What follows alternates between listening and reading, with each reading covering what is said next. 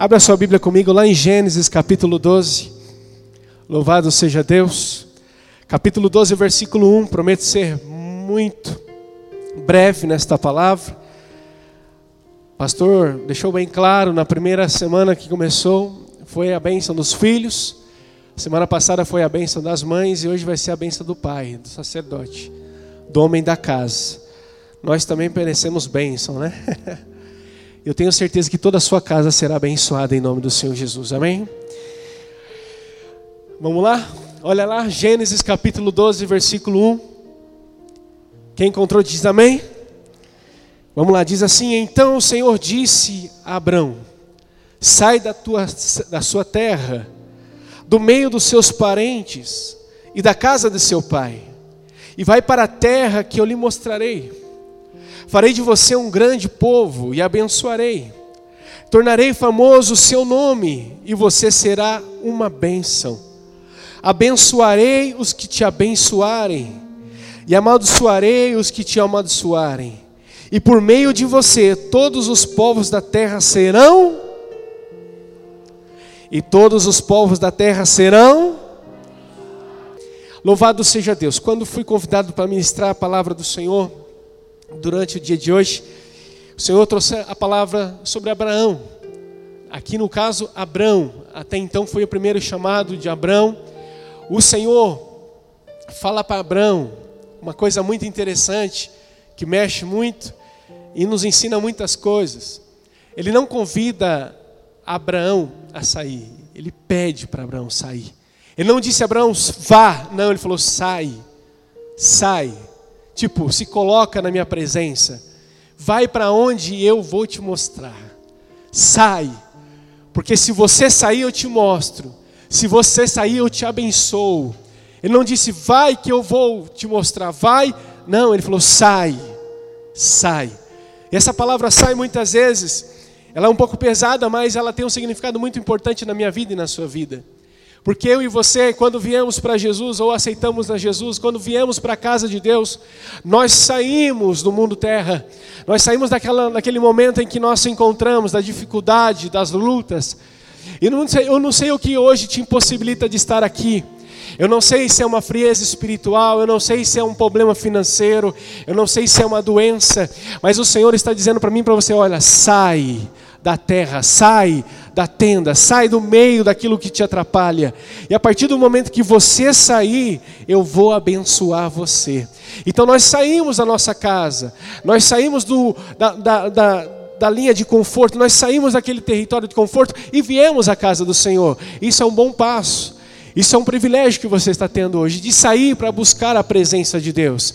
E você estando na casa de Deus hoje, eu tenho certeza que Ele vai abençoar você. Ele vai sim abençoar tudo aquilo que você for fazer, porque Ele vai mostrar para mim o norte, Ele vai dar o norte para você e para mim, e vai abençoar cada um de nós. E Ele faz uma promessa para Abraão: sai da sua terra, no meio dos seus parentes, da casa do seu pai, e vai para a terra que lhe mostrarei. Quer dizer, Abraão ele precisava sair do meio daqueles que de repente perderam a confiança, perderam ou de repente deixaram de crer naquilo que Deus era, era, era possível Deus fazer. De repente você, no meio das suas lutas, das suas dificuldades, vem a dúvida: mas será que vai acontecer? Será que vai vir? Será que o Senhor vai abençoar? Se Ele já pediu para você sair, pode sair com confiança, que Ele vai te mostrar a terra que você vai estar. Pode sair com confiança que Ele vai abençoar você. Veja no versículo 2 que o Senhor diz a ele: Olha, farei de você um grande povo e o abençoarei. Quem está dizendo isso é o próprio Deus, Abraão. E é o que ele está dizendo para mim e para você hoje. Ei, se você sair da sua, do seu lugar de conforto, se você confiar em mim, eu vou te abençoar. Se você deixar de fazer as coisas que só agradam a carne, se você deixar de fazer aquilo que o mundo se agrada e fazer a minha vontade, eu vou te abençoar. Então o Senhor quer trazer bênção para a tua casa, o Senhor quer trazer bênção para você, mas Ele quer que você saia da área de conforto e entre na presença dEle, que é a presença dEle vai te trazer vitória, vai te trazer bênção. E assim Ele fez com Abraão. Aí Ele fala assim: ó, tornarei famoso o seu nome e você será uma bênção. Quantos querem ser bênção na sua casa aqui? Quantos querem ser bênção no seu trabalho? Então sai hoje da zona de conforto. Sai hoje daquilo que te impede de receber a vitória. Sai hoje daquele lugar que de repente você sabe que não está agradando a Deus. Você sabe que você não está no centro da vontade de Deus. Saia. Por quê? Porque o Senhor vai te abençoar. E o Senhor vai te trazer coisas novas. O Senhor vai te fazer um novo homem, uma nova mulher. O Senhor vai fazer de você bênção demais, canal de bênção. Olha só o versículo 3. Olha que tremendo isso. Abençoarei os que te abençoarem. Quer dizer, além de você ser um canal de bênção e abençoar pessoas, Deus vai usar pessoas para te abençoar também. E Ele está dizendo: Vou abençoar aqueles que te abençoar. Mas eu vou amaldiçoar aqueles que te amaldiçoarem. Olha só, e por meio de você, todo o povo da terra será abençoado. Então eu profetizo sobre a tua vida que está aqui nessa noite. Você e a tua casa será abençoada. Você e o seu trabalho será abençoado. A partir do momento em qual, pastor, que eu sair da zona de conforto e fazer aquilo que o Senhor quer que eu faça. Agora abra sua Bíblia comigo lá em Hebreus, capítulo 11. Hebreus, capítulo 11 e o versículo 8. Louvado seja Deus. Aqui a gente vê Paulo falando um pouquinho sobre os homens que venceram na fé. E no versículo 8, quem a gente vai encontrar? Um homem que teve muita fé e venceu. Vamos lá? Diz assim: Pela fé, Abraão, Abraão, que já mudou o nome dele aqui, né? Depois o Senhor mudou o nome dele. Pela fé, Abraão, quando chamado, obedeceu e dirigiu-se ao lugar que mais tarde receberia como herança embora não soubesse para onde ele estava indo. Quer dizer, ele obedeceu. Ele não sabia, mas ele obedeceu.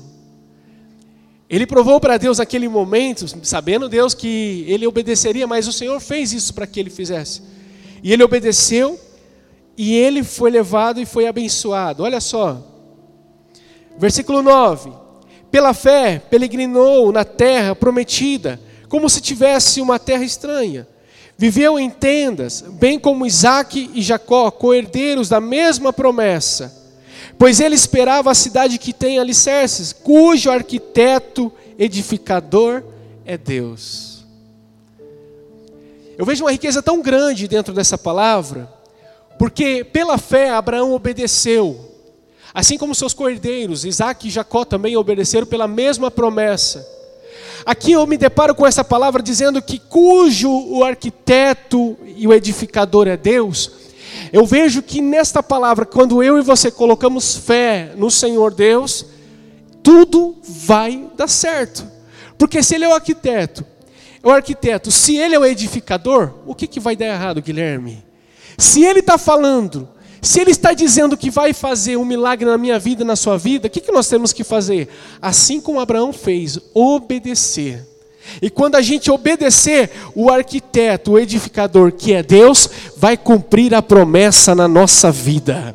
Aí, querendo o diabo ou não, querendo as circunstâncias ou não, querendo as dificuldades ou não, quem é o arquiteto da minha vida é o Senhor. Quem é o edificador da minha vida é Deus. Então eu vou vencer, eu vou conquistar, assim como você vai vencer e você vai conquistar em o nome do Senhor Jesus. Olha só o versículo 11. Pela fé, Abraão e também a própria Sara, apesar de ser de estéril, avançada em idade, recebeu poder para gerar filho. Percebe que pela obediência de Abraão, até a esposa dele, ainda sendo estéreo e sendo já de idade, o Senhor trouxe poder para ela, para que ela gerasse um filho. Então perceba que a obediência ela gera bênção na nossa vida. A obediência ela destranca, ela destranca tudo, todas aquelas portas que estão trancadas. E pela fé, o poder de Deus vem e move-se na vida de Abraão e também na vida de Sara, que era estéreo. E aqui no versículo 11 fala que, ainda que avançada de idade, ela recebeu poder para gerar filho, porque considerou fiel aquele que havia feito a promessa. quantos crê que Deus é fiel aqui? Quantos crê? Mas não é corintiano não, porque fala de fiel já lembra do Corinthians, né? Atropelamos o Corinthians domingo, que bom, né? Corinthians já foi. Mas quando fala-se de fiel, fala-se de fidelidade, fala daquele que quem prometeu é fiel para cumprir. Meu querido, eu perguntei agora há pouco aqui quem tinha promessa. Deixa eu ver, deixa eu lembrar quem tem promessa aqui, deixa eu ver. Você tem promessa? E quem te fez a promessa? Ele é fiel para cumprir? Então toma posse da tua promessa hoje. Toma posse da tua vitória hoje, porque, ei, Sara e Abraão tomaram posse da, da, da palavra do Senhor. Eles, eles realmente creram naquele que havia feito a promessa. Olha o versículo 12. E assim, daquele homem já sem vitalidade, original-se descendentes tão numerosos como as estrelas do céu e tão incontáveis como as areias da praia. Meu irmão, nessa noite o Senhor, primeiro, Ele quer que você saia da sua zona de conforto, Ele quer que você obedeça a palavra dEle. Segundo, Ele quer que você creia na promessa que Ele te fez. Aí você fala, pastor, faz tanto tempo que eu ouvi uma promessa. Faz tanto tempo que eu estou esperando uma resposta. Faz tanto tempo que homens já usados por Deus revelaram através de revelação, através até mesmo da palavra, e parece que não vai acontecer, pastor. Meu irmão, pode levar o tempo que levar. A Bíblia fala que passarão os céus e a terra, mas a palavra do Senhor não passará. A promessa de Deus está perto de se cumprir na sua vida. A promessa de Deus está perto de se cumprir na sua casa. A promessa de Deus está perto de se cumprir no seu trabalho. Por que o Senhor está dizendo isso? Porque os dias estão se abreviando. O tempo está passando muito rápido. E às vezes você fica tanto preso, só esperando, esperando, esperando, e deixa de fazer algumas coisas que o Senhor já pediu para você fazer. Então se desprenda do tempo que você está esperando, se apegue na promessa, mas acreditando no arquiteto, acreditando naquele que prometeu sobre a tua vida. De vez em você se preocupar de se cumprir a promessa, se preocupe em agradar aquele que te fez a promessa. Porque a partir do momento que você partiu para aquele que fez a promessa, ele vai cumprir sobre a tua vida. O Senhor coloca no meu coração que é normal a gente ficar ansioso. É normal, eu me lembro quando eu fiz 18 anos, às 7 horas da manhã eu estava na frente da autoescola para tirar minha carta. Eu negociava dentro da minha casa, não, já estou adiantando dinheiro, já estou adiantando dinheiro. Porque quando eu fizer 18 anos, eu vou lá tirar minha carta. E quando foi 7 horas da manhã, eu estava na frente da autoescola. Porque eu tinha uma promessa que eu ia tirar minha carta. Mas eu me preparei, eu estava pronto. Um dia eu cheguei para minha esposa e falei assim: vamos marcar o casamento? Ela falou: você é doido? Eu falei: não, vamos marcar. Mas a gente não tem nada. Eu tenho uma promessa. Você tem uma promessa? Ela falou: eu tenho. Então vamos marcar o casamento. Porque a promessa vai se cumprir na nossa vida em nome do Senhor Jesus. E começou a maratona. Marcamos, a promessa, marcamos o casamento, pastora. Tipo, acho que um ano, um ano e dois meses lá para frente. Mas marcamos, Guilherme, não tinha nada. Tinha casa, mas só tinha carro, né? Vamos, vamos, vamos casar, vamos marcar, vamos, marcamos. Aí a gente começou a sonhar e trabalhar na fé. E a gente sonhava, não, eu quero casar naquela igreja. Então nós vamos casar naquela igreja. Vamos alugar aquela igreja? Vamos casar. Quem que vai ser o pastor? Vai ser o pastor tal. Quem vai ser os padrinhos? Vamos sonhar. Quantos? Um monte. Vamos botar lá. E as flores vermelhas. E o véu assim, e o vestido assim, vamos ver? Vamos, fomos sonhando. E Deus foi realizando. Deus foi concretizando. Por quê? Nós obedecemos. Saímos da onde? Da zona de conforto. Poderíamos estar amaziados, poderíamos estar juntados, mas nós esperamos o tempo certo. E marcamos, falamos, Senhor, a partir de agora nós temos um desafio. O que a gente não fizer, o Senhor, por favor, faça por nós. Resumindo, chegou uma época do nosso. Na, tá quase chegando perto do casamento, faltava alguns meses. Nós pagávamos tudo certinho. Chegou um momento que acabou o dinheiro. Só que os projetos estavam todos em ordem, os contratos todos fechados. E chegou um momento que eu falei para minha esposa: e agora? O que, a gente faz? Porque o dinheiro parece que está acabando, mas os projetos estão tá de pé. Só que a gente tinha uma promessa. Eu estava lá em Camboriú, Santa Catarina, fui no congresso dos Gideões. Me lembro bem, pastor Augusto, daquela época. Nós estávamos no meio da multidão, tinha mais de 150 mil pessoas ali, muita gente. Nós estávamos com o casamento marcado, pastor. Só Deus sabe o que a gente estava passando. E no meio daquela multidão, daquele fervor, presença de Deus tremendo, Deus usou um varão para no meio do povo chegar para mim e para ela e falar assim: olha, tudo está preparado. Não se preocupa, porque aquele que prometeu é fiel para cumprir na vida de vocês dois. Beleza. Chegamos em Piracicaba, passou mais um mês. Nós estávamos realmente necessitados de um milagre. Fomos até o banco. Depositamos o cartão lá. Mexemos na conta. Eu não vou falar que foi do nada, porque nada vem do nada. Tudo vem de Deus. E quando eu abri a conta, tinha 8 mil reais na minha conta.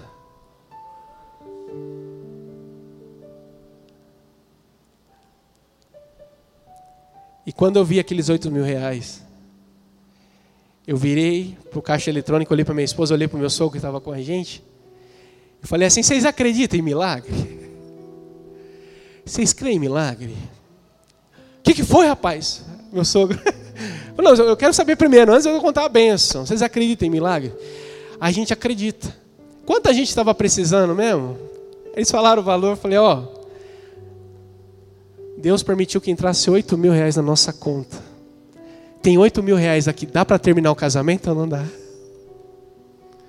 Gente, foi uma benção. Foi uma benção, porque o nosso casamento se realizou. Nós tivemos uma lua de mel maravilhosa. Casamos sem casa. Passou 20 dias de casado, liguei para o meu pai, meu pai falou assim: "Tá tudo bem, Luiz?" Eu falei: "Tá tudo bem, pai. E você?" Fala, não estou bem não, faz umas três noites que eu não durmo. Como é que aconteceu com o senhor? Faz três noites que tem uma voz no meu ouvido dizendo: compra uma casa para o seu filho, compra uma casa para o seu filho. Eu estou contando bênção aqui, sabe por quê? Porque fiel quem prometeu, fiel aquele que te fez a promessa. Você pensa que ele me deu a casa? Ele não deu a casa, não. Ele me ajudou a comprar, porque a casa quem está pagando sou eu.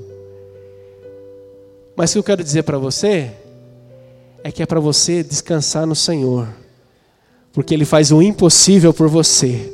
O possível Ele vai deixar para você fazer, porque Ele sabe que você é capaz. Deus sendo onipresente, onipotente, quando Deus pediu Isaac para Abraão, você sabe que, você pensa, você acha que Deus não sabia que Abraão ia fazer?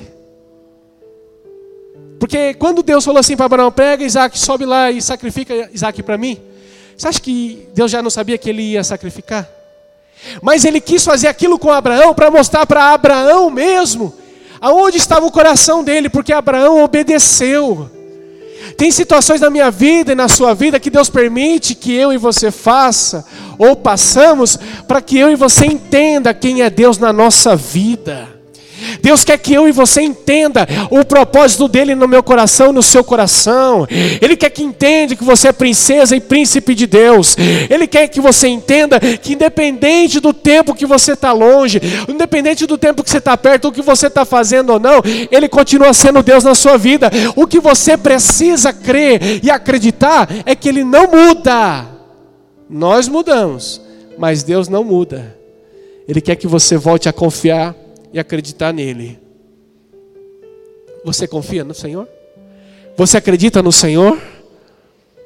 E quando eu contei o testemunho aqui do meu casamento, não foi para falar que eu sou melhor do que você, não. Porque Deus já usou pessoas aqui dentro para me abençoar. Pessoas aqui dentro para me abençoar. Teve um culto que eu estava aqui, louvando a Deus, quando eu terminei o louvor aqui, fui lá para trás na ministração, uma irmã chegou assim e falou: Pastor, aconteceu aqui, aqui dentro da nossa igreja. Isso foi diversas vezes que aconteceu, mas aconteceu aqui um dia. Ela falou assim: Olha, Deus me incomoda há muito tempo. Mas é hoje que eu tenho que fazer. Ela me deu um cheque de 800 reais na minha mão.